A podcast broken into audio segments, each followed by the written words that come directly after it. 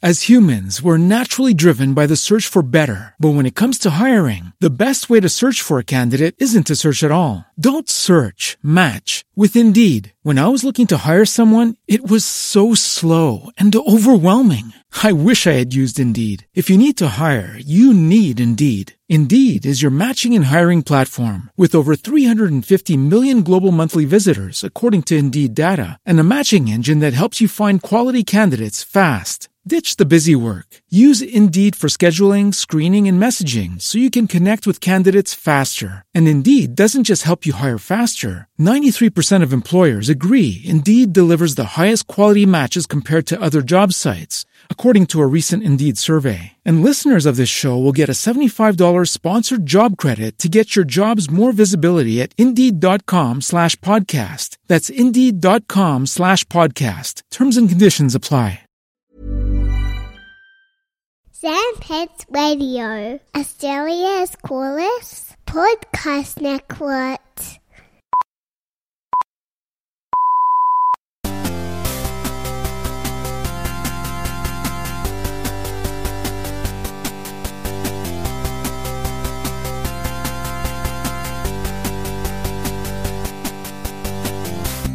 Hi, everybody, and welcome to another, yes, another episode of All the Small Games, a podcast about indie games. For a second, I forgot what this podcast was about, but at no point did I forget who this podcast is hosted with. My good friend Jonathan Valenzuela is here. Levins, it's so damn good to be back. Yeah, so uh, we took a, a sabbatical. Um, the the pressures of maintaining a weekly indie podcast were really getting to us, man. Yeah. So uh, we uh, we're, we're recording this podcast whenever we damn well please, and I think aiming for like quarterly is, Yeah, is, pretty is a good move, I unless think- something really really rocks our socks in a way that a few games do. And I just like find John in the middle of the night and say, "It's time." I just get shaken awake by Levins. I'm like, does the baby need feeding? He's like, yes, the podcast is our baby. Um, look, you might be like, what are they re- hitting record for? Is it because uh, John and Levins' favorite rapper from the early 2000s, Pusha T of the Clipse, has released a new album today? No, Oh, really? Sadly, yo, dude, you gotta go. You gotta go in. It's so good. Okay, Pharrell- will- Pharrell did half the production, and Kanye Ooh. did the other half. Okay. excellent. Uh, then uh, another reason could be that our favorite uh, TV show when we were teenage stoners, uh, Aqua Teen Hunger Force, is coming back with new online shorts uh, every single day of this week. Unfortunately, no. But any thoughts on those so far, John?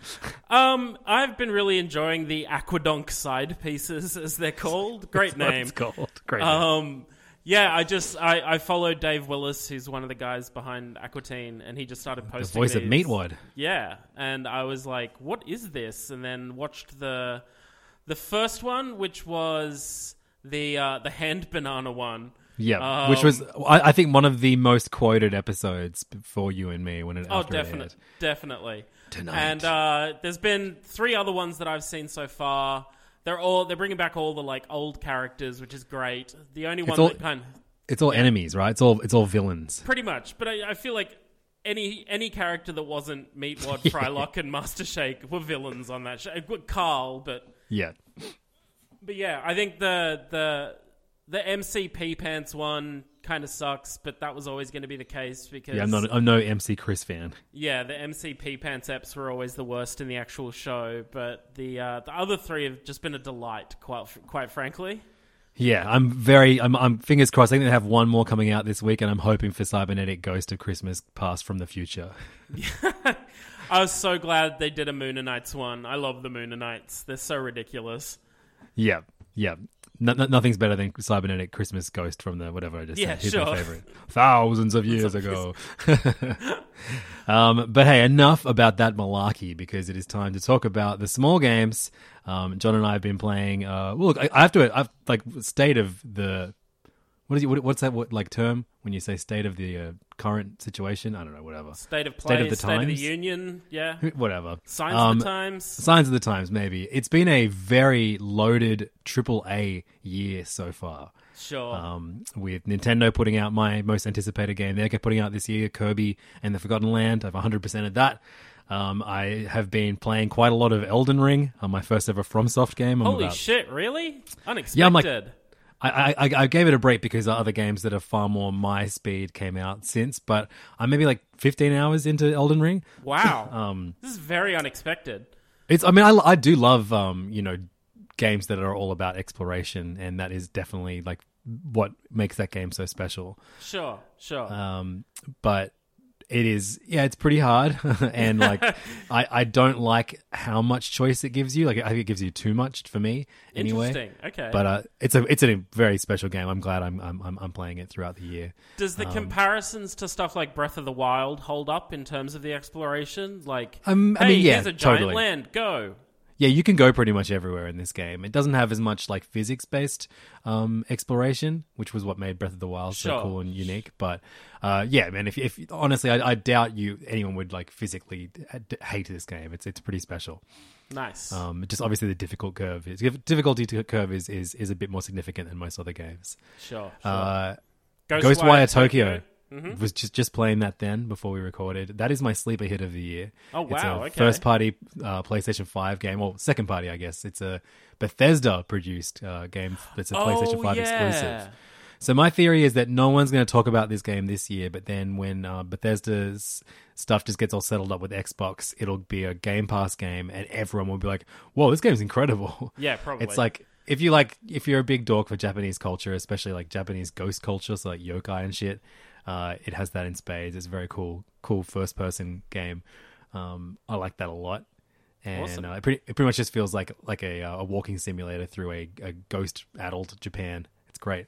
cool. Like yeah, the sound of I, it? fe- I feel like there's been a few more, but it's been a, a, really, really insane year for, for like, you know, major games. Whereas I feel like kind of similar to last year, maybe even the year before that, like there haven't been too many high profile indie games so far. I was thinking in prep for this app, I was thinking back on the first three months of the year and was like, there hasn't really been that much that I'm like, oh shit, this is huge kind of thing. Like, there's been one or two certainly.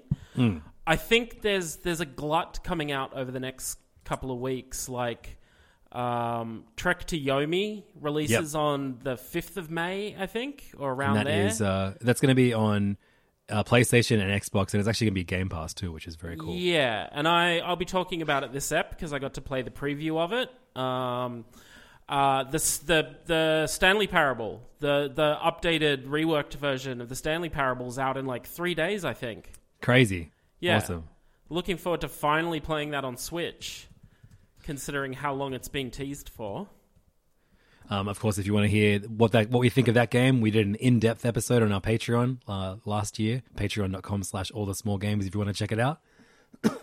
um, but yeah, I feel like the next three months there aren't many like I mean I, apparently the next like true AAA game is like Saints Row in like August. Oh God, Uh, and we ain't touching that. But beyond like a couple of first party Nintendo games, there aren't many super high profile games.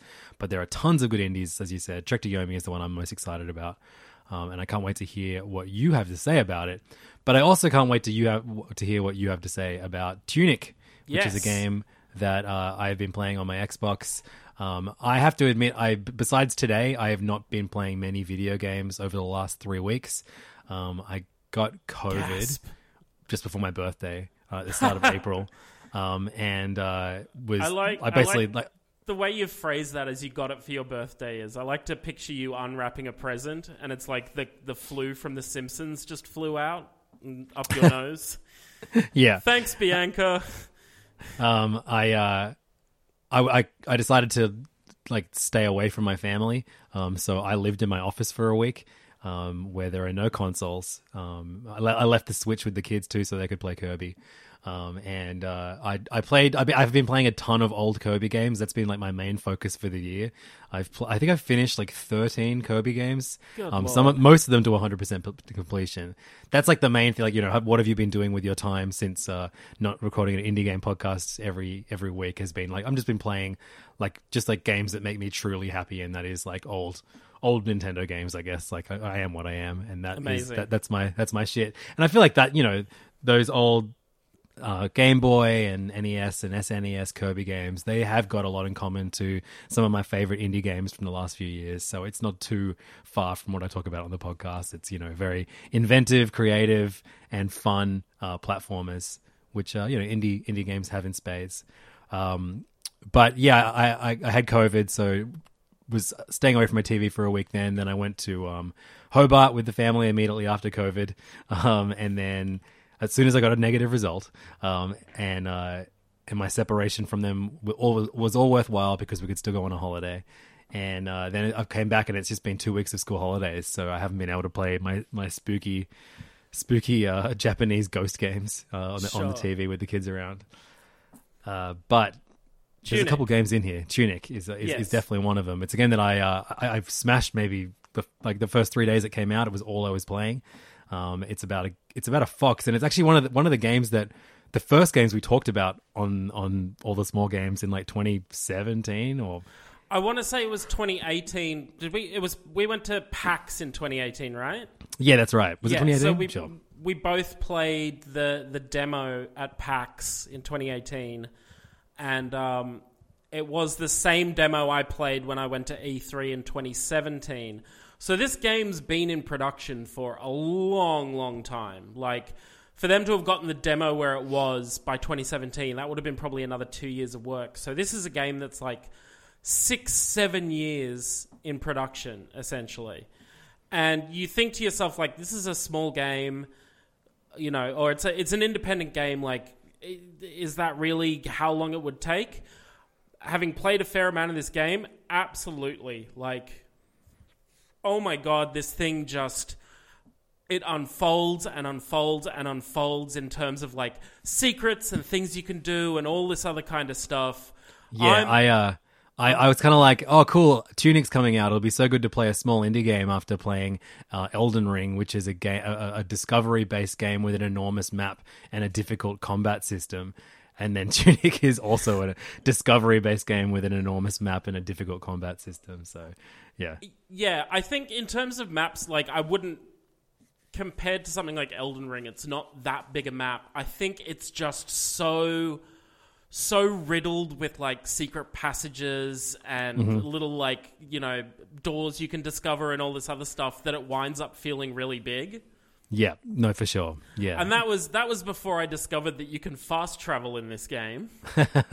Yeah, so I mean, I'm sure like oh, this has been out for a month and a half now, but um, the the big kind of collectible in this game is uh, pages of a game manual uh, that you would have gotten alongside a NES game in the late '80s. Um, that kind of you know tells you how to play the game, but you, you, you're kind of collecting these pieces out of order Yeah. and you'll like I, I played for I mean I've been playing for like two hours and collecting these things. I'm like, what the hell am I collecting these like random gems and why is there a currency? What are you supposed to do with it?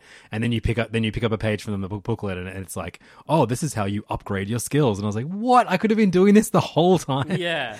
There's so many moments like that. I feel like even when you like I'll discover a new area and I'll be like, oh, cool. Where does this path take me? I can't wait to see the new thing that this path, new place that this like you know path takes me. And then you walk down the path and then you just exit out like the first area of the game in like a, a super easy to find like side passage. And I was like, what? I could have come to this area this whole time. Yeah. it's just yeah, it's it's it, it really makes you feel like an idiot. This game, it's great. I, I actually like I had that a number of times where it's just like the one for me is there's a secret path in kind of the starting area behind a waterfall. Mm-hmm. And just realizing that I was like, "Oh shit, are you kidding me? This is like I don't have to go the long way around anymore. This is amazing. Like the fact that there are so many of those little moments in this game just really means that like each each kind of major like you, you fight your way through an area so you have the satisfaction of that. And then you get that little dose of satisfaction of like oh shit there's a shortcut as well? Or like Yeah. oh i finally found the route to get to this like chest that i saw ages ago and i was never able to get to kind of thing. It just there's so much delight involved in this game in my opinion I'm so used to like it's it's very clearly influenced by Zelda, and I've Oh, played you know hugely. 20, 20 Zelda games in my time, and so I'm very used to the language of that game. So you know, ordinarily, if, if you would find like a, a similar kind of secret path that you could always access from the beginning, there would be something blocking you. But the difference with this game is it's not blocking you. You just haven't realized that it's there yet. or there's nothing the the the path in on your side there's nothing to suggest that there would be a path there. Yes, totally. it's totally. only on the exit that you're like oh okay cool that's the thing. Another thing worth mentioning you talked about collecting the manual as well. One of the really interesting things is about 85 maybe 90% of the text in this game is not in english. It is mm-hmm. in a completely made up kind of runic alphabet sort of thing. And I can't remember if, like, when we first played this at PAX, I feel like this actually had English in it because I remember, like, making a comment because the, the developer listened uh, to the, the, our episode talking about Tunic, and he said that because I complained about not being able to cut the signs in half, yes um, that he was going to add that feature. He's added that feature. Yeah. but um, uh, I, I, I swear I remember like the, the signs being in English back then, but I might be misremembering. It could it could entirely be. I mean, God knows, like that would definitely extend the um, the development time. Having to come up with an entirely new approach to a written language and implement that. And I'm thankfully like I, I saw an article that like people on Reddit have cracked the language already. Oh wow! I was wondering how long that would take. That's crazy. Yeah, and so there's even someone's put up like a website where you can trace in each of the glyphs and it translates it for you. Um, so I used that. There was one one thing that I was like, "What does this fucking thing say?" So I spent some time translating at work, and it turns out it was a hint for like one of the things that you you discover as you collect more of the manual. But there are like secret signs in the world that indicate like if you use the D-pad and press these directions on the D-pad in a certain order, you like a, a chest will appear and you'll release a fairy and there's like 20 fairies in the world that you need to release or it will like a chest will appear with a secret treasure in it. There's a number of secret tre- there's just this game is so dense with like secrets and puzzles and all this kind of stuff that I just kept realizing like when I learned about the D-pad thing, I was just immediately ran back through the map looking for anything that I was like that's something I can use the D-pad for sort of thing. Yeah, I feel like it's it's immediately comparable to Death's Door in that you're like a cute little animal with a sword in a very exploration based adventure, um, and discovery based adventure. However, I feel the discovery is way better than Death's Door in um for Tunic. I think Tunic's discovery is much better. Like um and the way it it, it introduces you to secrets. Like Death's Door secrets were fun, but they were like it was just a matter of finding the right path. You can see the thing, just how do I get to it? That was kind Yeah. of like the bulk of their secrets. Whereas the combat in Death's Door, I thought was perfect, and I think Tunic, like I don't know, I, I, may, maybe it gets better um, as you play more and more of it, but I'm not finding it anywhere near as satisfying um, as I did. I, Death's I Door. will say this. I I am at the how far are you in the game? Do you remember like the Uh, last I'd be thing less you than did? less than six hours. Okay. So have you did you have you picked up any of the keys or beaten any of the bosses yet? Yeah, keys and maybe the first boss or something like that. Yeah, right. I'm I'm a fair way into it. It's like all I've been playing lately. I'm obsessed with it. Whenever I'm at home and I have spare time, I'm on my Xbox, um, which I feel kind of terrible about because generally this is when my daughter's sleeping, and so Joe is like doing all these jobs that need to be taken care of, and I'm just sprawled on the couch playing Tunic. But I'm Oh like, my god, oh, you suck. this is this is the only time I get to do this, essentially, um, because we've all like we've all been sick lately, and so I don't have my usual like I'm going to stay up two hours after Joe goes to bed and play games. Then I've been like I need to go to bed really early so I can sleep and feel better. Um, but um, there is a there is like a, a turning point in the plot sort of thing where you like you you fight a certain boss.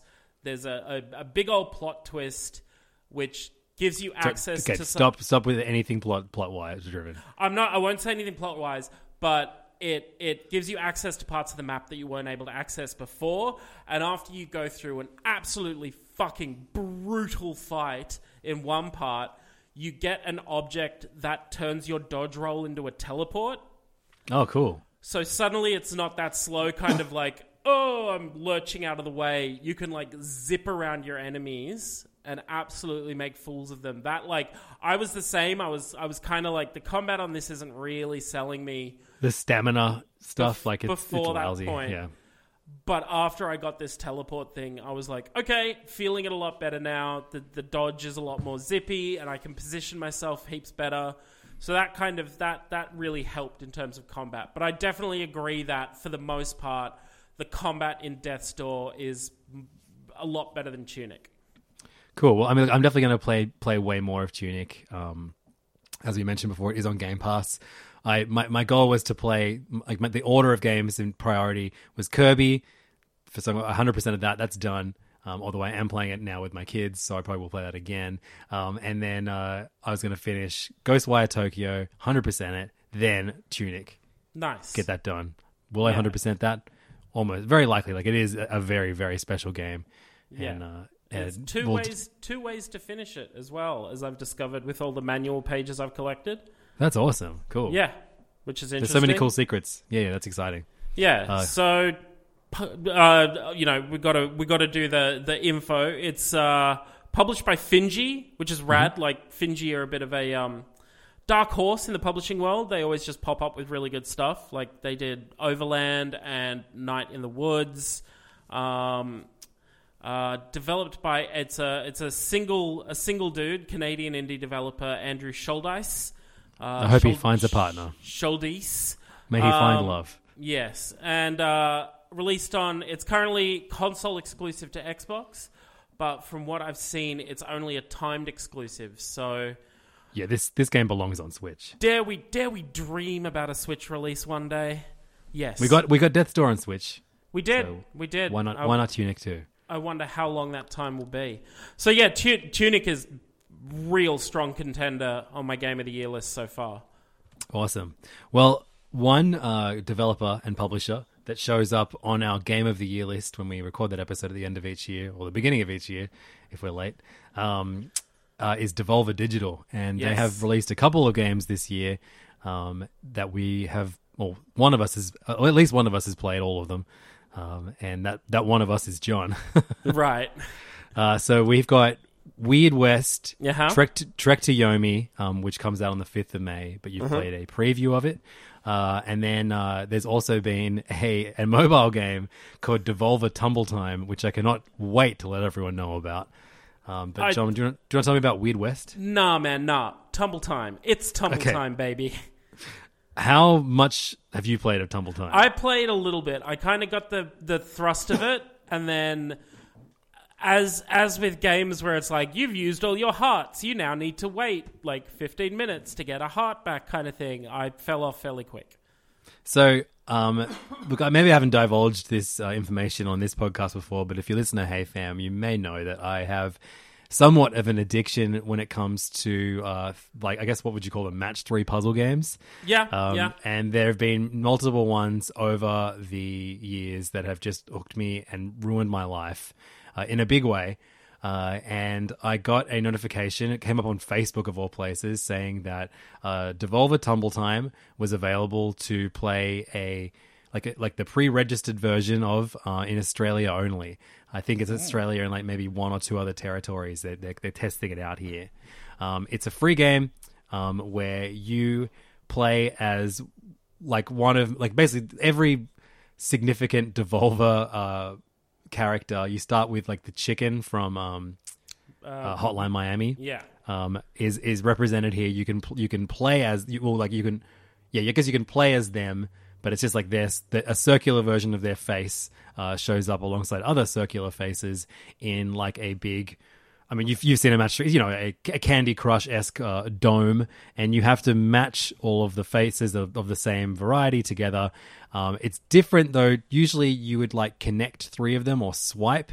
With this one, you can. Uh, you basically Just- you hold down on Yeah. on the face that you want to uh, remove from the from the from the the, the the screen, and everything every similar face that it's touching, it'll like re- branch out to, and then they all explode, and you get points. Uh, so you can be you can wipe away like you know up to 20, 30 of them at once, and you get more points for for chaining more and more of them together. Um, as you um, get rid of your like multiple versions of your own character, you like a, a bar goes up, and then you can use their special ability, which in like the chicken from Hotline Miami's way, uh, case is uh, like a, a, a bloodied bat that swipes across the screen and, and takes out all of the uh, all the balls in its path. Um, it's really really fun and funny and weird because this is a game that knows what it is and makes fun of you for playing it. so you, yeah, you will kind of you'll unlock enough coins. Th- This game also has, I think, six different currencies. Yeah, that confused the hell out of me when I was playing it. So like you know, there's like coins, but then there's also socks and triangles and squares and, and other shapes that you have to have to unlock certain things in the game. And and like how much things cost, it'll it'll completely change. That you, oh no, you actually need 200 of this currency to buy this now, um, which is very funny. And then like you, when what all you can buy is um, like a gacha machine. You crank the machine, and a new character pops out. And if you already have um, more like one that that character that you just unlocked, um, it levels up. But when it levels up, it says congratulations. This does absolutely nothing. Yeah. Um, there's also like because these games will often give you a daily challenge. The challenges pop up in the way of. Uh, an email that you get from the head of Devolver, who is like this this cartoonish old man. What's his name? Fork Fork Parker or something? Yeah, something like that. And uh, he'll like be like, "Oh man, something insane happened at the office. I'm gonna need for you to do this, this, and this." And then you like do like you know some of these tasks have taken me like twenty playthroughs of, of, of the game, and then you finally complete the task, and he's and he doesn't give you anything, but he he tells you what your next the next thing he needs you to do is. Um, like John said, it, this has like a heart system, but um, so like you know, once you've played five games, you need to stop playing um, or buy new hearts um, to keep playing. But what is cool is that you can uh, pay like five bucks. Um, for unlimited hearts, so I did that instantly. Sure. Um, just because I don't like, like, look, I know this game. Uh, it probably sounds to everyone like a piece of shit, um, and it kind of is, and it knows it is. But it's really funny, and you know, you're playing as characters from The Messenger and Enter the Gungeon and Heave Ho and um, Minit, um, uh, Pikuniku, and even like Gris. Like the, that, she's like my favorite. Uh, that the, the highest scores I get of when I play with Gris. Oh damn! Um, What's her special? Uh, just like she drops an enormous bomb in the in the middle of the. Uh, like you can wipe out the whole screen basically with her special. Sure, just just like you did all the time in, in the game itself. Um, and uh, yeah, it, it is really well made. It's funny and um and and colorful, and the music is fucking great. Has uh, it has two songs, like a menu song and then and the song that plays when you're actually playing, and they're both bangers. Um, Oh, it's like just like real real great little earworms. Um, this is the kind of game that if I was a Twitch streamer, I would just stream myself playing this. I um the, from what I've played because there is like on top of being able to purchase stuff, they do have monetization in the form of ads. So you can do like, hey, you, you like. I think the one I ran into the most was like, you've almost beaten your high score. Watch an ad to get ten more seconds of gameplay, kind of thing.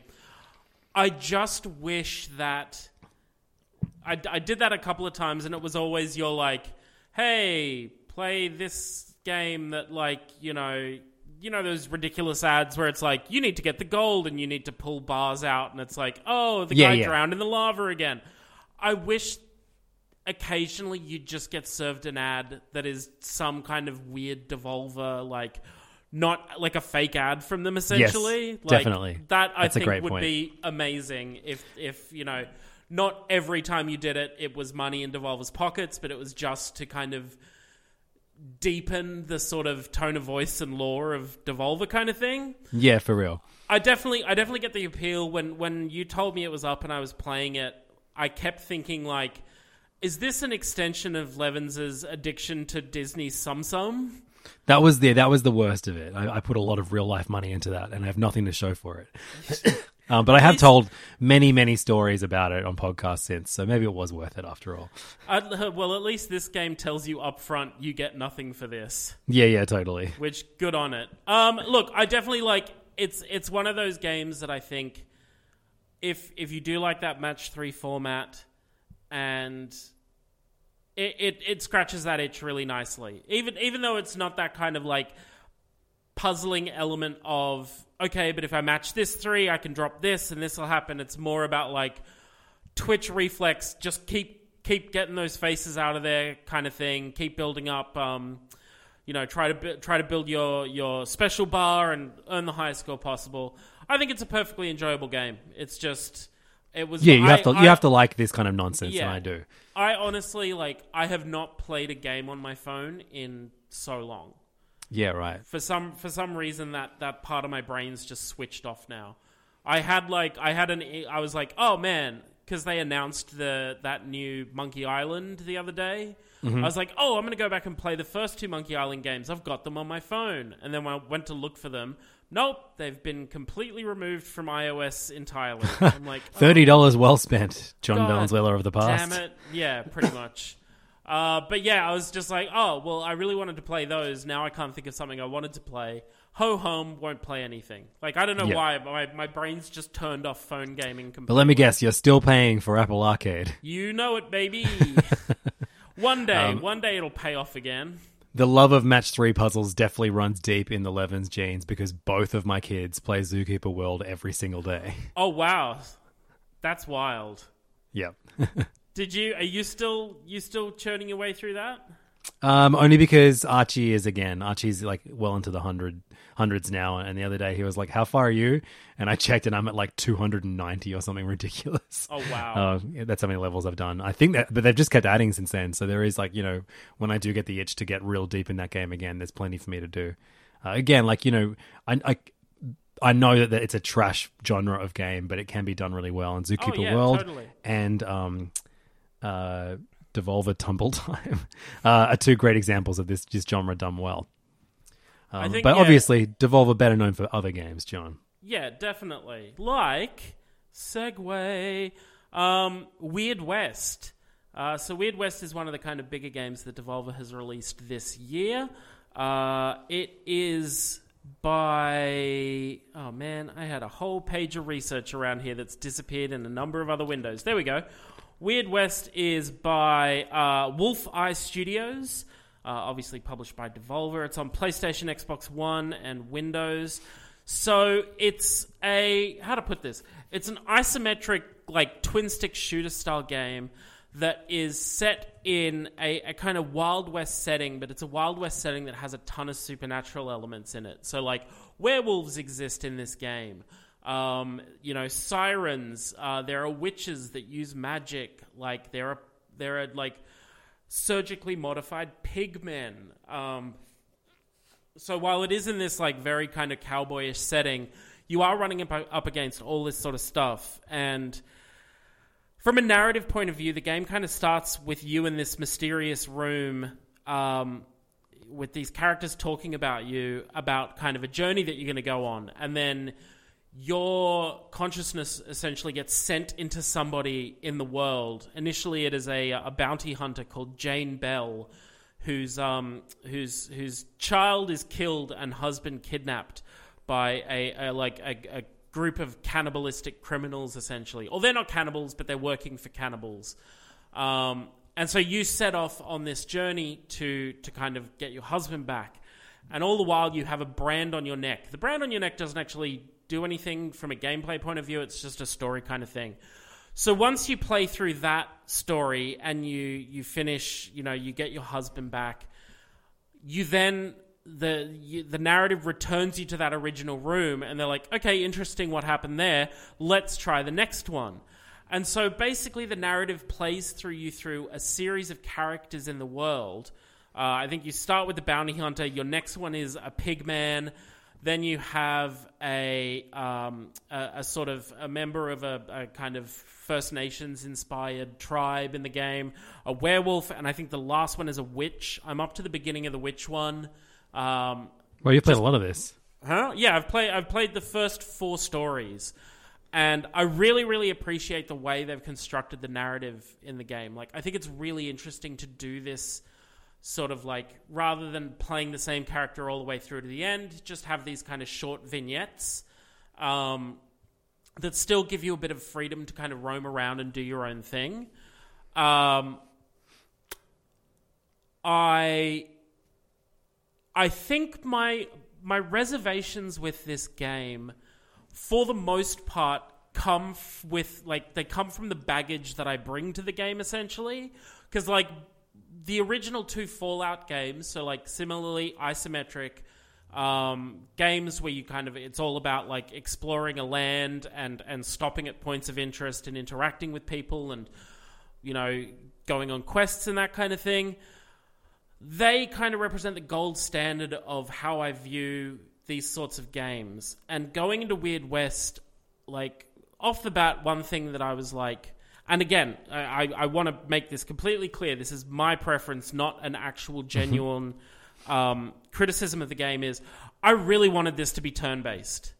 I just Right. found myself so much like getting lost in the chaos of combat and not like not feeling like I was really being as effective as I could have if if it was turn based I could plan out my moves I could use like I would definitely pay more attention to a lot of the special abilities that you're given in the game. You get like you can unlock weapon abilities and also abilities for your character themselves. So like with a revolver you have a special ability where you can unload all six bullets from your gun into a single target. And it's a like it's a super useful ability when dealing with very high health enemies because if you've got a good revolver you can immediately wipe a lot of them off but a lot of the time things were so chaotic that i forgot to use that ability um, whereas if it was turn-based i could be much more tactical about like okay i can deploy this because you have action points in the combat and action points is something that i think i'm so used to dealing with from a, a turn based point of view. Um, a lot of the time, I just kind of stealthed uh, a bunch of areas, and it was really fun in my mind to like. You kind of get a sense for how the enemies move through the area. Then you wait in a certain spot, and as they go to this, you know, as they approach like a, a fairly isolated part of the map, you swoop in, you choke them out, and then you drag their body, and like by the end of some towns, I'd have like a little area behind a building with 20 knocked out people behind it, which was always kind of fun to see. Um, so, combat wise, yeah, there were. They talk a lot in the game about, like, hey, you can approach things as you want. Like, you can go in guns blazing, or you can stealth it, or you can, like, you might talk to people and find some information that will help you approach the situation in a different way. I ran into a few instances where it was. I felt like they were railroading me into the type of encounter I was supposed to have. Because there was one like in the game, you can you can hunt for bounties. Essentially, as another way to earn money. I went chasing a bounty that was hidden in a mine, and there were so many enemies packed in this mine. There was no actual way to use stealth. Like you just had to go in guns blazing, essentially. Mm-hmm. And I had to reload that one so many times because I just died and died and died. Obviously, not being completely used to the combat. But then there was, I, I could think of two other instances in the game, two other missions. There's one mission where you have to infiltrate a brothel, and you get a side mission on your way in from the person who lets you in, who's like, the, the reason you're going to the brothel is to find out information on the brothel owner because he's gone missing along with one of his girls. The woman that lets you into the brothel is like, oh, we hate the new owner. Can you kill him and make him look like an accident, please? But in order to do that, you're going to have to sneak through the entire brothel without being spotted once. If you get spotted, it fails the side mission for you. The problem, which which is fine, I'm I'm not a stranger to a stealth mission, but with a stealth Not a stranger to failing in a brothel. yeah, pretty. Oh, this this podcast is over, guys. Um, I'm not a stranger to a stealth mission, but I feel like if you're going to have a stealth mission, everything in the environment you're stealthing through has to kind of run like clockwork, so you can look at what's going on and look for those gaps and then exploit them. This one, it felt like all the enemies in the brothel were running on their own timetable. So, like, it was just really, really hard to figure out, like, oh, I should go now. Oh, no, I've been spotted because I failed to notice that one person was looking in my direction when, you know, everyone else should have been walking away by this point. So I, like, I managed to, after like 20 tries, finish that mission, and then it, you finish it and it goes, like, right, now sneak out of the brothel. And I was like, open a window, jump out the window, take take the fall damage, and then just ran off. And I was like, I don't uh, like I don't care if that fails it. I'm done here. There was definitely one other mission in a later one where it's like you need to go and get documents from uh, uh, like someone's office in a large like hacienda style mansion, and even though the mansion is filled with enemies, if you hurt any of them, it counts that as a crime. So I'm just like, what am I supposed to do here? Like, I So they're I- trying they're trying to attack you. if they see you, they attack you on sight. But if you attack back, it's like, you've committed a crime. Your reputation is going down. Like, there's a reputation system in the game as well. Um, so there was just, uh, it's, it's weird things where I'm like, uh, is this a bug? Is it is is it a bug? Is it poor level design? I like to giving the developers the benefit of the doubt. I like to think it's poor level design. Um, there are some other gripes I have, like the weapons that you get in the game. There's not a lot of variety in terms of like. There's two types of revolver, two types of shotgun, two types of rifle, two types of bow. You can upgrade these three times using a variety of like, you know, bronze, silver, and gold gold nuggets that you find around. I just wanted one extra layer of of um of customization of like, hey, you put this thing on your gun, it now does fire damage, or you put this thing in your gun and it has lightning rounds now. Like, I just wished there was one more layer of complexity rather than like, oh, I have my I've upgraded my gun to the top. There's nothing else nothing that will benefit me with this gun. I just that's the amount of damage I'm doing and that's it kind of thing, which I've found a bit frustrating. One thing that I really liked actually while I'm while I'm being a, a pissy bitch about this game, one thing I did really like is whenever you start a new story, you can go and find the person who you played in your previous story and bring them onto your group. Like you can form a posse essentially with two other characters. So you can go and find the person you played last time, and they have all the upgraded equipment that you gave them from the last one. Like it doesn't wipe their equipment. They've got everything. They've got all the like the the precious ore that you've mined, all the healing potions, all the guns, all etc. etc. So it was just really useful to like when you start your new character with nothing, the first thing you do is go and find the last person or whoever you liked from the last stories you played, recruit them, and then bang, you've immediately got like all the best guns, tons of like healing potions and all that kind of stuff.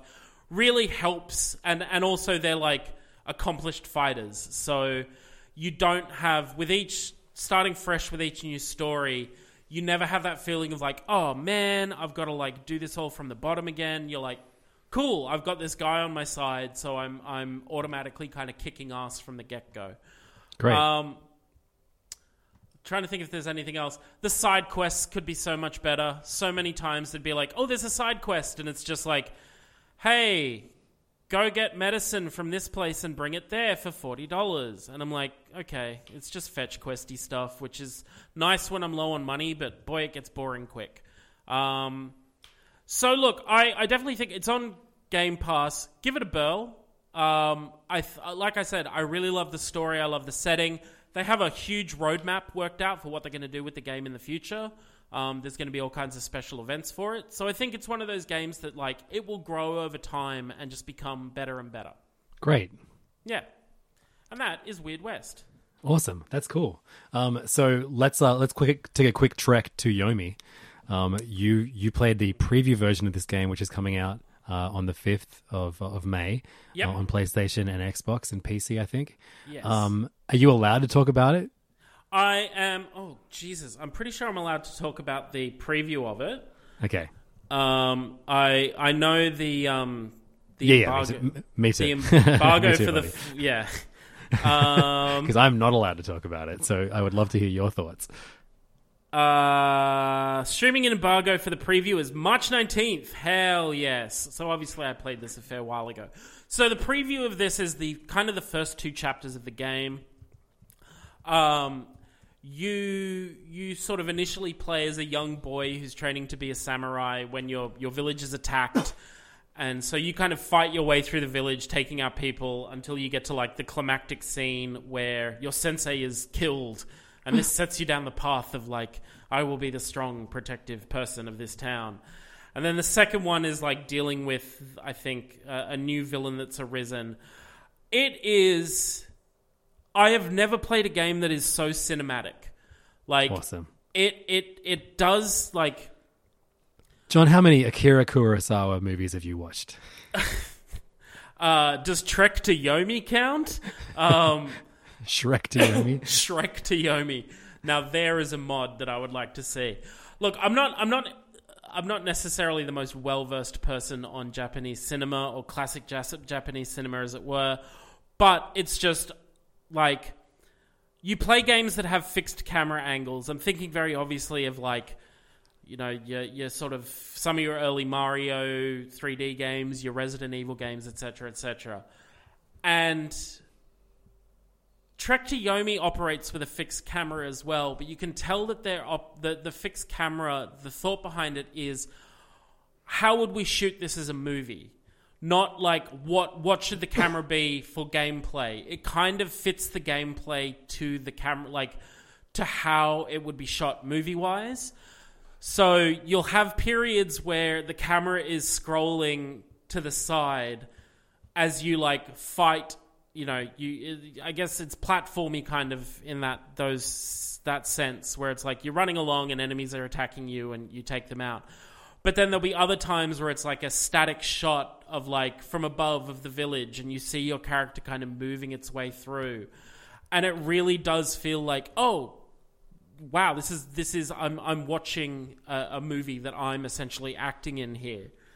Um, I struggled with the combat to begin with, but that's because I've come to realize that I have an issue where anytime I play a game that has combat, I just button mash to begin with. Like I always every new game, the part of my brain that rem- that thinks like combat should have nuance just disappears, and I'm just like "Eh, hammer and they'll die, hammer it and they'll die. Once I kind of got into the rhythm of of the combat and knowing like oh, I can do certain types of strikes. So I can do like an up slash and then a down slash, or I can thrust and stab. I can do this kind of thing. And then learning how your enemies telegraph their attacks and how you can kind of like head them off at the pass and do damage first and that kind of thing. Once I got the nuance of the combat down, it I can th- I can think of one part where I'm like fighting my way across a log that's fallen across a, a, a kind of chasm thing, and three dudes ran onto the log, and I just carved through them without blinking, and it felt so fucking cool. Like there are so many when when you get the combat right, it feels awesome in this game.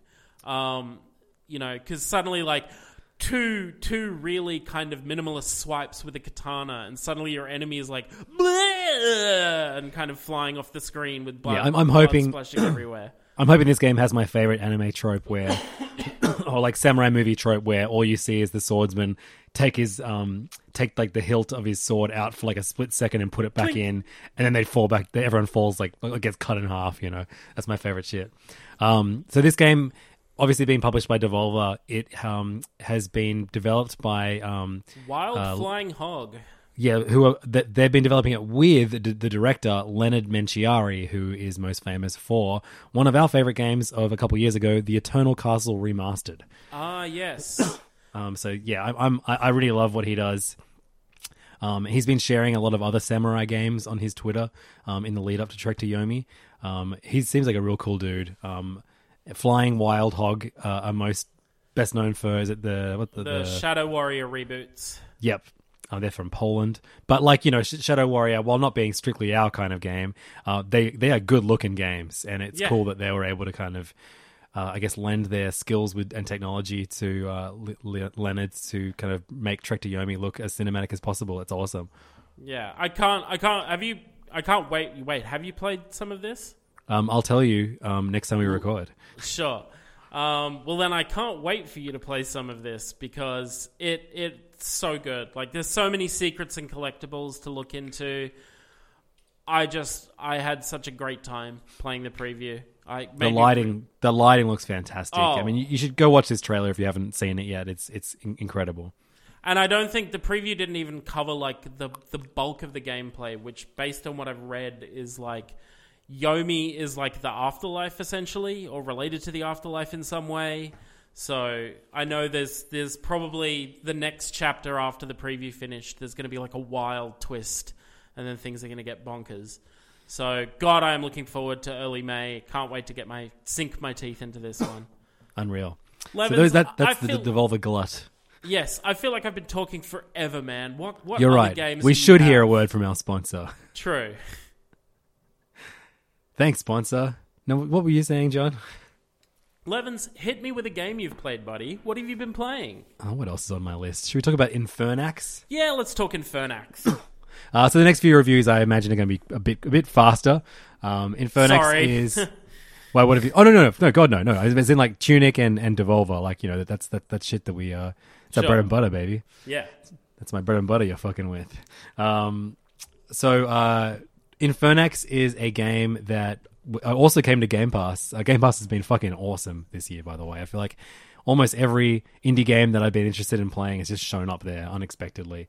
Um, Yeah, yeah, and, yeah. Uh, yeah, Infernax is a. Um, uh, uh, it's been developed by Berzerk Studio, not to be confused with the excellent um, manga, um, and published by the Arcade Crew and Dot- Dot- Dotemu um, and uh, it is like a action adventure game in the, that harkens back to classic Castlevania games.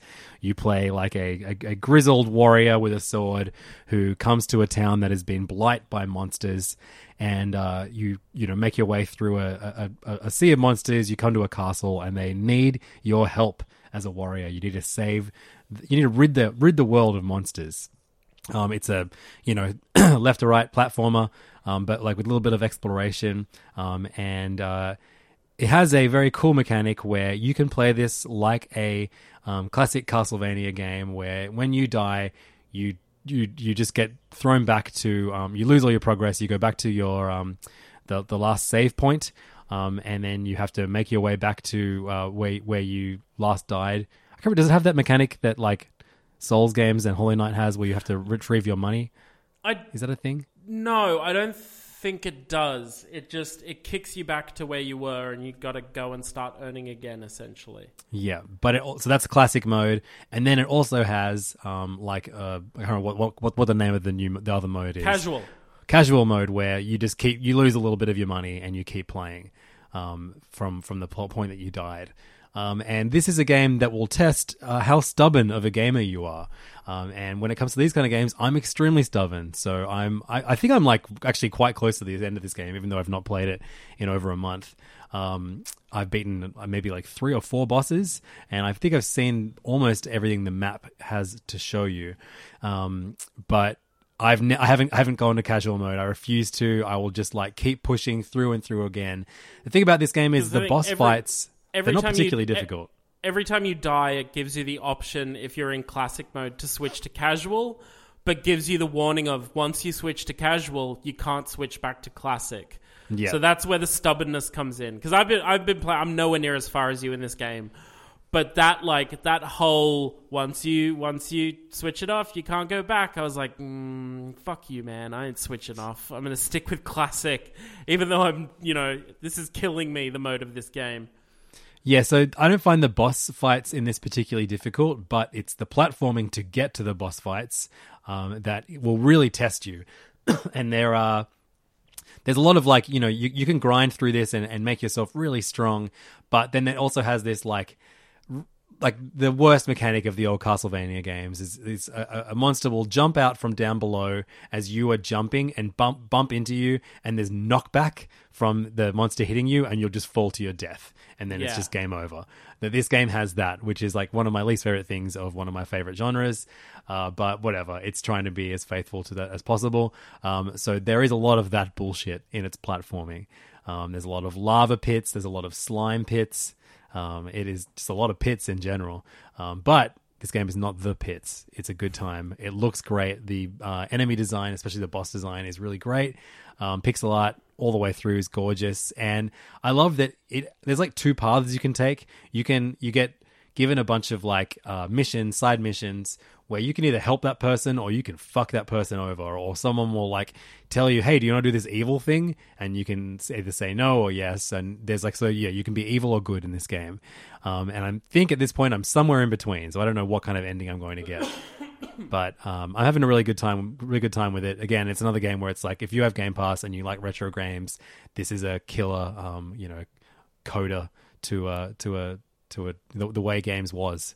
One uh, one element that I really liked about it was you. There are essentially unique death animations for each. Oh yeah, each and way they're you gory die. as hell. Like they yeah, they're super gory, but it's like it it it's not just like the monster kills you, it shows you dying. Like it'll have a specific the monster killing you in a particular way.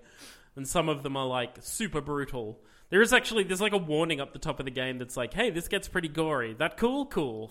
Yeah, yeah, Sweet, thanks, dudes.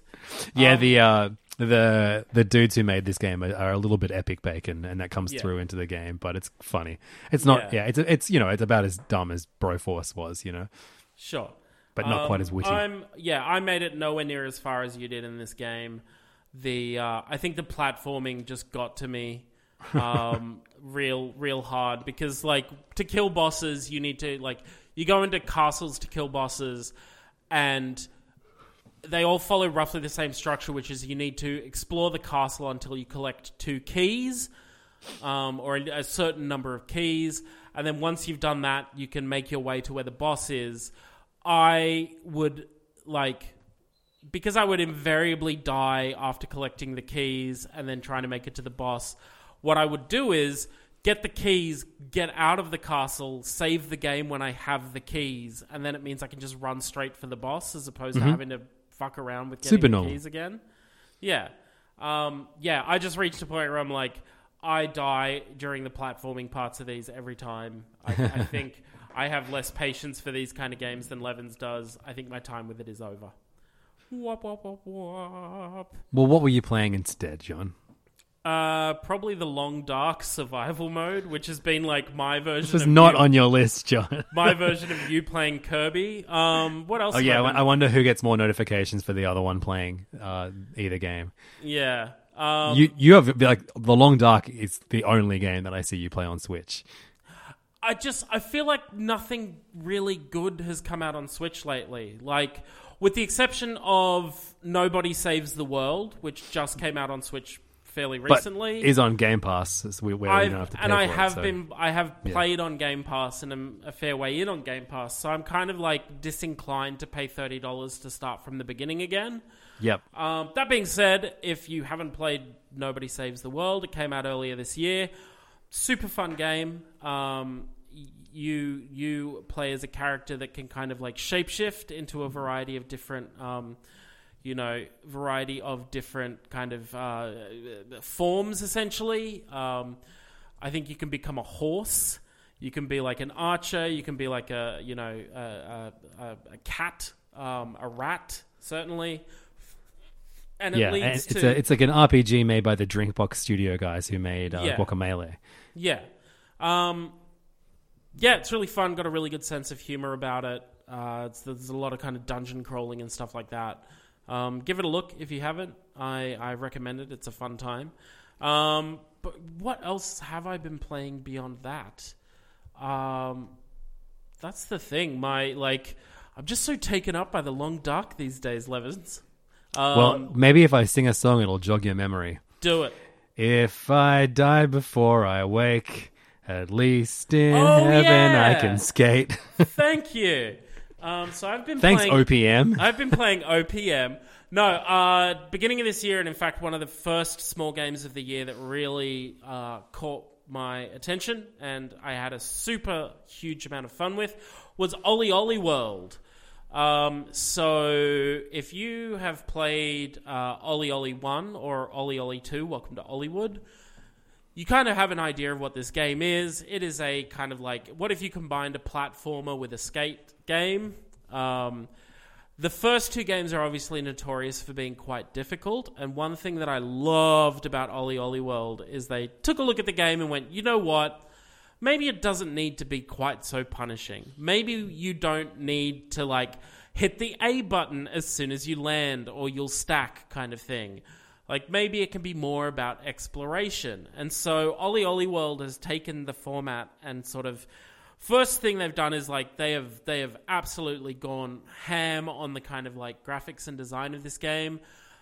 The world actually feels like a world now as opposed to like a fairly flat kind of um you know environment that you're skating through that just has some decorations on it. Um on top of that, you can now like at certain points in levels you can change the lane you're skating in. So it becomes about like you know there there are certain uh, objectives in levels that are like find this person in the level, and it might be like you need to kind of work your way through a maze of different lane changes to actually figure out where they are. Um, the the objectives feel like they've been fairly simplified. It's no longer like do a 540 in backflip impossible at this particular section of the map. It's now just like do an advanced trick in front of this particular part of the map. So it's it's it's become less specific and thus giving you a little bit more sort of like um, uh, uh, leeway in terms of how you choose to play the game. There's a bit of a narrative going on as well, which is an interesting addition. They didn't have much of a narrative in the first two. You play as a skater who's kind of like you are rolling with a crew of skaters uh, who you are kind of training to become like this sort of spiritual leader of skaters in the world you're in. And to do that, you need to get the attention of five skate gods. Who, um, you know, there are five different worlds in the uh, the game that you need to kind of skate your way through, and the last the last mission uh, or the last level that you skate through always winds up with you sort of meeting this skate god. It's a very wholesome um, kind of story. The way it's told, it's you know you before and after each level you have dialogues with the people in your skate team. Uh, or you know you're the crew of skaters you're rolling with and it's always very positive. They're like yeah you rule. This is going to be great. We're all going to have super amounts of fun which is nice. It does maybe become a little bit grating after a while particularly when on the intro conversation you have the option to skip the conversation like the second di- the second bit of dialogue will always be you being given the option to be like tell me more about this thing you're talking about or nope i want to go skate and then you can just launch straight into the level but the ending dialogue you can't skip it so it's just this slog of like okay get through this bit of dialogue i just want to keep skating um, I I think like it's it's definitely the first three the first three worlds I played through. I almost hundred percent at all of them. By the end of the last world, it had gone from hey, let's do all the objectives and everything to fuck, I just got to make it through this level. Like that's how hard some of the levels become towards the end. But it's cool because it feels like it almost feels like a roller coaster that you're skating along. Like once you kind of work out, it's almost endless runnery, like bit trip runner, in the way you try to remember, like, oh, I got to do this at this certain point. Like you wind up being like, oh, I got to ollie now. Oh, I, there's a there's a grind coming up, or I need to smash through a crystal, or all this kind of stuff. Like the levels are fun, but definitely require a lot of work. The more the further you get towards the end, but um, How's the soundtrack? absolute bangers. Are they So like good. licensed songs or is it a score? Um, I think they're licensed songs, but they're licensed songs from like actual producers and stuff. So I think a lot of it's been written specifically for the game. There's, Cool. I, I want to say, I want to say I recognize one of the names on the soundtrack. Um, which I found wanna- the full song list, Ah, um, but it doesn't have the names of the of the artists. Oh, boo. But I want to say, like, oh, I think I found the same one that you did. Um, God damn it looks like a bunch of artists that are on Cascade Records. Yeah, that sounds about right. Um, So it's kind of like hip hoppy beats, is it? yeah, lots of, like, lo fi kind of beatsy sort of stuff, which that's my shit. I like that kind of stuff. So I, this is one of those ones where I'm like, I will cop the vinyl of this when it comes out. Unreal. it's it's um it's great when you listen into it, but then it also kind of perfectly just blends into the background when you're concentrating on playing the game, which is always really good. Yeah, here we go. Here's a soundtrack. It's from, from on on wellplayed.com.au. I don't I don't know any of these artists. Fardust, Nikitch, Nikitich, um, Midflight, Woodwire, Fardust, Adam Swim, Cotton Claw. Yeah, I think you're looking at the same thing that I did. Okay, cool. Yeah, who know who knows who these fellas are? But um, I'm good, glad to hear that, it, that, it, that it's full of bangers. Yeah, really enjoyed it. Looking looking forward to um, looking forward to to yeah getting my hands on it in some way, shape, or form. But I yeah I rolled credits on this game. I had so much fun with it.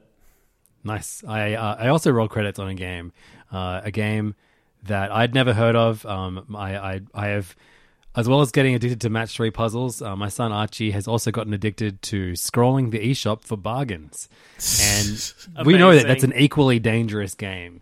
Um, I have a uh, he got one recently called like like turnip dad or something like that, like onion dad or something like that. Um, so we, I have that to review next time. Uh, but he found a game called Down in, in Bermuda, um, Okay. which uh, I'd never heard of. Um, it's uh, developed and published by Yak and Co. Um, and it is a uh, like a puzzle game, basically an adventure puzzle game, um, where you are basically helping a, a, a bearded man escape the Bermuda Triangle. Um, and you kind of you look down on him from like a bird's eye view. Um, you know, you you play the character of a mouse character, like as in like a computer, like, a- like an icon. Um, and you basically click around these awesome maps. Um, you can you know zoom in and zoom out and like th- there's a bunch of di- different tasks that you have to do before you complete each map. Um, you, you need to find a bunch of orbs. Um, you need to like basically like like swipe open little like almost like the room esque kind of like puzzle mechanisms where like you'll touch a button and then it will open up another control panel and you have to spin a disc and that will um, open up two things where you have to press them in an order. And then you have to find different icons around the island and then finally that will open up another thing that gives you an orb. You know that, that kind Yeah. of fun stuff. It's full of secrets. There's like keys you need to find that you can then go back to older maps and unlock things that you weren't able to access before. Um, and uh, I think there's like six different maps. Um, and we had an amazing time playing this one. And then after playing it and being so stoked that I played this unknown game that I only paid like $2.54 on the eShop, I realized it was an Apple Arcade game that came out like last year or maybe even the year before that completely missed my radar and that like me and both my kids could have been playing on our iPads and having a great time with a much more suited play style because if I have one criticism of Down in Bermuda, it is like you like move from left to right with the D-pad, but then you I think you use the shoulder buttons to move yourself around the map and then you move the mouse with the right control stick and then you uh, there's like and then you zoom in and out with the bottom um, triggers on the shoulders. It's kind of like it, every time I, I picked it up, I was like, "Oh my god, what am I going to hold and do again?" It was not very natural. Whereas doing it all with your fingers would rock. Which is wild because the Switch has a touch screen. Yeah, but um, we were playing it on the TV. Maybe it works Right, as a okay. touchscreen game. Yeah, Sure. But you know, I'm playing it. There's three of us playing it. We're all going to cr- crowd around a tiny little Switch screen. That's true. Every morning, John. Come on. Oh, Uh, but yeah, sorry. Levins. Really, really fun, and it's you know I would put it in the same like level of joy that um, there is no game gave us. Not quite as many laughs, obviously, but uh, it was a really cute one to play with the kids. Um, so if you have children, this is a killer game to play with them. It is called Down in Bermuda. and It's probably still on sale. You know, those games that are just eternally on sale. Yeah, yeah. I am. I am downloading it off Apple Arcade currently. There you go. Break You- the spell, John. You reminded me of its existence. Did you did you start playing it on Apple Arcade? I did. I think I got three worlds in, and that was like all that they'd made by that point in time. But yeah, they were up, up, updating it every now and then. It's completely Yeah. finished now. Six six worlds is all they made. perfect. Sounds like the Um, right time to go back in. A final game um, that uh, I played before we recorded today um, is a game called Glitchhikers. Um, Glitchhikers: The Spaces Between, and this was published by Fellow Traveler, who I feel are a publisher that we don't talk about enough on the podcast. I they're a big gap in my gaming uh, back catalog. Um, I know you've played Paradise Killer, which I guess is their best known game. Ooh, but love that um, game. la- last month they announced that a bunch of their games are coming to Game Pass. Um, Paradise Killer and Kraken Academy are two games that are already on there now, and coming up very soon are Beacon Pines and Citizen Sleeper, which are two of my more anticipated games uh, of the year. Um, they're they're going to be day one on, on Game Pass too, which is awesome. Hell yes. Oh, they also Um, did Genesis Noir. Yes, they're Genesis Noir, which you loved last and year. in and in other waters. Man, these are no longer home. Yeah, damn it. These guys are these guys put out quality. Yeah, and so one of their games is NeoCab, which is a game where you play a cab driver, and uh, I guess like the bulk of the game's narrative is you just having discussions with your passengers. Um, and the, you know, the, I think almost the, the big thing shared about fellow traveler games is that they are first and foremost narrative, Yeah. narrative-driven games that um, uh, that you know use different storytelling methods, gameplay mechanics to tell their story. I just realized another game that they're putting out this year um, is called um, After Love EP, which has an amazing art style. Looking forward to that one too. Um, and The Pale Beyond too, killer art style on that too. They've got some great games coming out this year. But anyway, NeoCab um, was uh, a game they published where you played a taxi driver, um, talking to their passengers and getting a story out of that. Um, Glitch I think it Hikers. was, it was like one of two taxi driver games released that year. From Yeah, memory. totally. We loved taxis back then. Yeah. Um, what were we thinking? It was a pre-COVID time. Um, but yeah, Glitchhikers is a game that originally came out, I think like like seven or eight years ago. It was a Steam release only, and it is not so much a game, more a I don't know how how how, how would you it, it's it's An a kind of experience. find your own game in this. There is no right or wrong way to experience uh, glitchhikers. Um, so basically, like you open, it's a, it's a first person game. You you you you start and there's like a convenience store directly in front of you. Um, and then there is a uh, a car to the right, and then around the corner from there is a train track. And so you can first I walk to the convenience store, and the convenience store i walked into the convenience store and there's a convenience store clerk and you can have a long conversation with him and there's lots of different paths of conversation you can have um, and you can always go back to the conversation and choose all the different paths. And you just basically hang out in the convenience store and look at items while there's like a kind of it's, it's, it's a game about thinking and and, and be, being in the moment and having these weird conversations and pondering life as you as you experience these uh, spaces between places. Um, so I went outside and got in the car, and you start driving. It's nighttime. Um, it's very like, uh, like, not pixels. What's the um, poly- polygonal? Very like Right, simple poly- sure. polygonal artwork. Um, and so it's like this purple sky with the moon up in the sky and like shadowy trees at the side. You're driving past them. Um, you can make your car go faster, but it doesn't really do anything. And there's street signs that show up every now and then, like these destinations you're about to come across. And there's uh, there's a radio, and every now and then, like the radio host will talk to you, like you know, tell you like you know some things to think about as you're driving and pon- things to ponder. And then we, we hear a couple of like you know cool kind of lo-fi hip hop beats over the stereo, and then I just get this like, huh, is that a passenger? And you look over to the right, and sure enough, there is a weird little alien sitting in the passenger seat. And you have a conversation with them about like their existence, your existence, your job, their role in society. And then they go, huh, I never thought of it like that. And then they get out of, well, you don't even see them get out of the car. They just like fucking yeet out of your car somehow. Um, and uh, you keep driving, and then suddenly, a little bit later, someone yeets back in. And another cool looking alien will have another existential uh, crisis in your cab that you have to talk them out of or talk them further into. Uh, it's up to you. um, I ended my journey in the car, and then I got on a train and it's a long train journey. I don't think you ever arrive at your destination because this game is all about like you know the space in between the place. It's And not about the destination. Exactly, it's the journey. Um, and so you you have a conversation with all the other people having a journey on the train. Um, and uh, I think this game is really cool, and I'm really happy it exists. I could not be further from the target audience. I was I was gonna say as you explained it, I was like, why are you playing this, Levins? Well, I, I like the aesthetic of it a lot.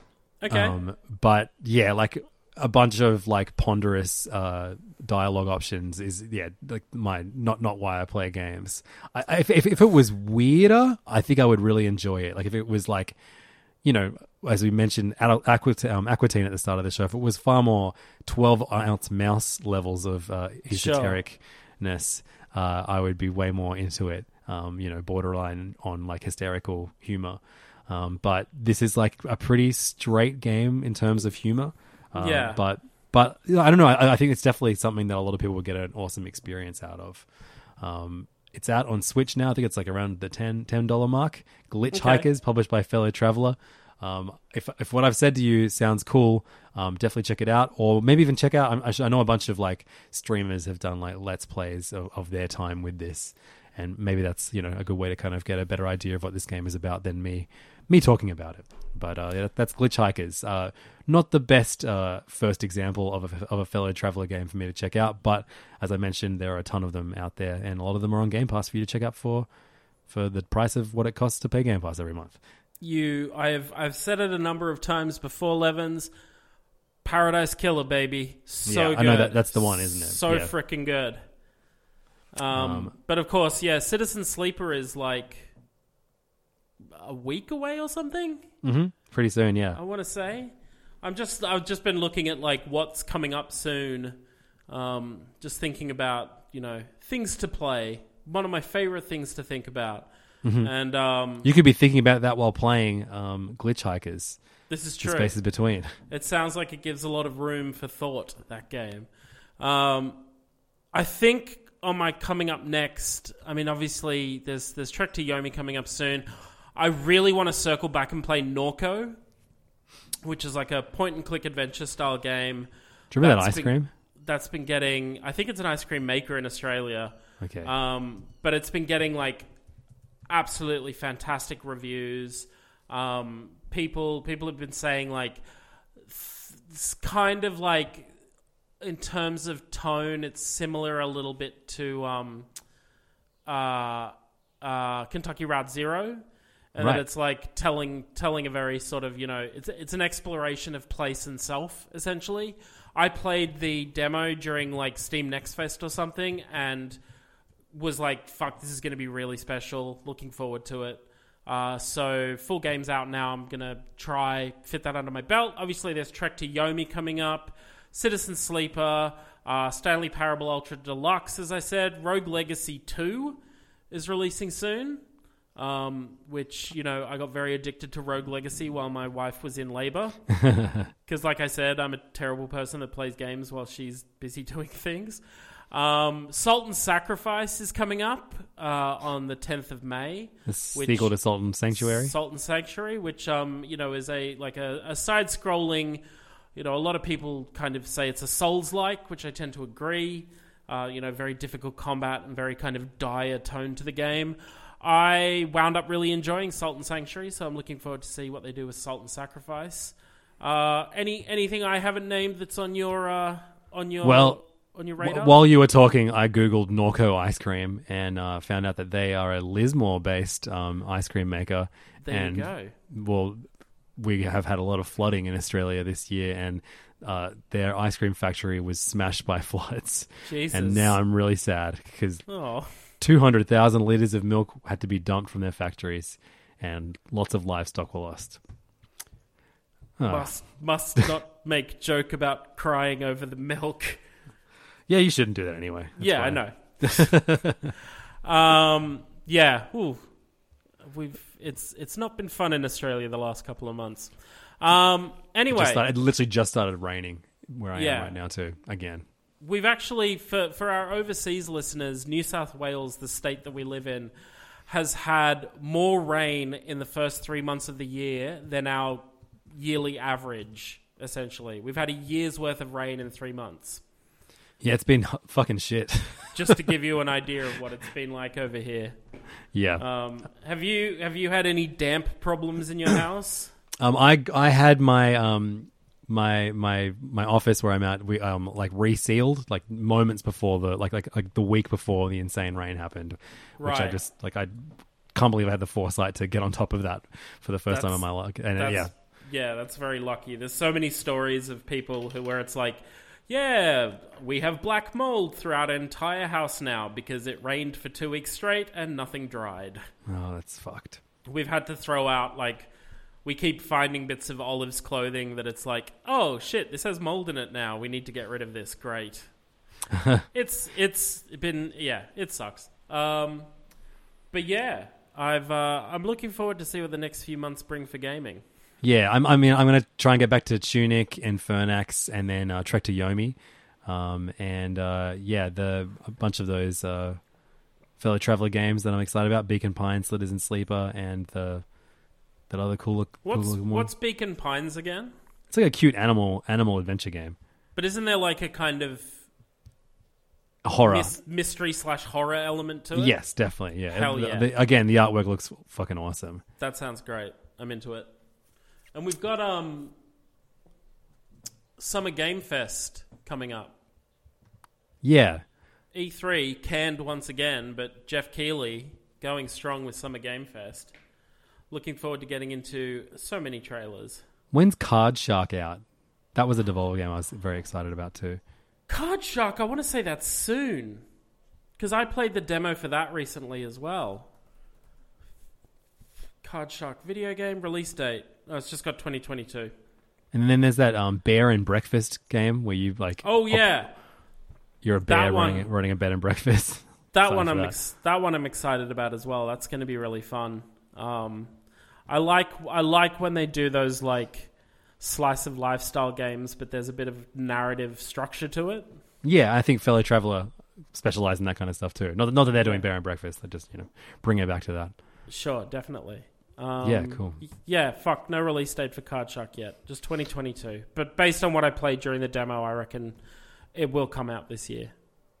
Fantastic. Well, oh yeah, plenty of good games coming out this year, and hopefully you'll see us again very soon to talk about them. Yeah, definitely. Uh, always, always love to record, Levins.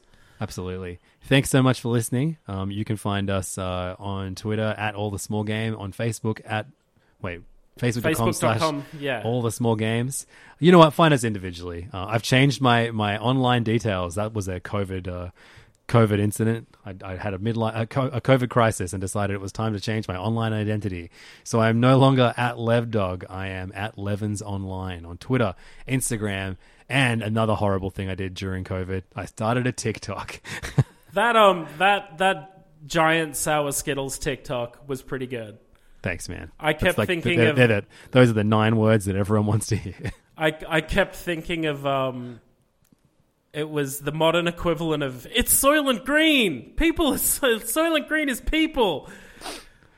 Giant Mentos are just no giant, Giant Skittles are just Mentos. giant sour skittles are just Mentos. um, yeah definitely and uh, if you want to check out my online life um, you can go to my twitter where i just make dumb jokes essentially that's literally my wheelhouse in twitter or you can see delightful photos of my beautiful daughter on instagram on both of those at, at 16 tacos 116 Happy birthday, Olive! One year, you made it.